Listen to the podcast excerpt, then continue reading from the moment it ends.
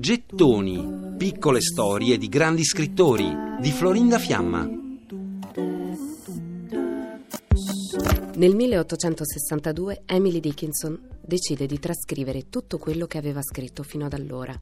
Lo raccoglie in piccoli fascicoli, dei libri fatti artigianalmente da lei e riposti in un cassetto della sua stanza. In una cassapanca di ciliegio, chiusa, sua sorella troverà 60 libricini fatti a mano, su cui Emily aveva copiato le sue prime poesie. E tanti manoscritti. Un tesoro prezioso che fu ritrovato solo dopo il suo funerale.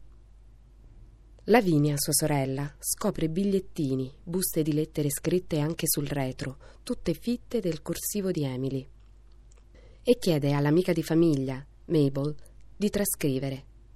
Mabel era stata molto vicina a Emily in vita, mentre i pettegolezzi borghesi vittoriani riempivano l'aria. Sì, perché Mabel era stata anche l'amante ufficiale di suo fratello Austin, lo sapeva anche la moglie Susan, che era amica fraterna di Emily. Emily Dickinson faceva più versioni dei suoi testi, li riempiva di asterischi con cui metteva dei richiami, mettendo delle parole alternative a quelle che aveva scritto non appuntava le poesie solo sui quaderni o sui taccuini, ma anche sul retro delle buste da lettera. Le poesie che Emily pubblicò in vita furono poche, ma nel suo cassetto Lavinia e Mabel, che diventò poi editor del suo lavoro, ne trovarono oltre 1700.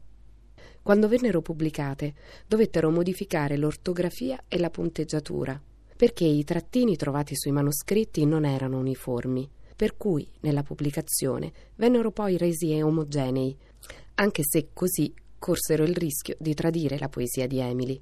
Infatti per lei segnare trattini verso l'alto o verso il basso e di varie dimensioni ogni volta era una cifra poetica. Molto del materiale che Emily scrisse non fu trovato. Pare che abbia scritto oltre 3500 poesie, anche se solo frammentarie. I componimenti di Emily Dickinson attingevano a un lessico formato sui libri, attraverso i quali era cresciuta. La Bibbia, Shakespeare, i testi dei poeti metafisici, i romantici inglesi e poi l'Apocalisse e i versi di William Blake. La produzione letteraria di Emily Dickinson tra il 1850 e il 1886 conta tre volumi di lettere e 1775 poesie. Le sue preziose poesie, lei stessa le descrive così. Sono cortesie minuscole, un fiore in boccio, un libro. Sono loro a deporre i semi del sorriso che sbocciano nel buio.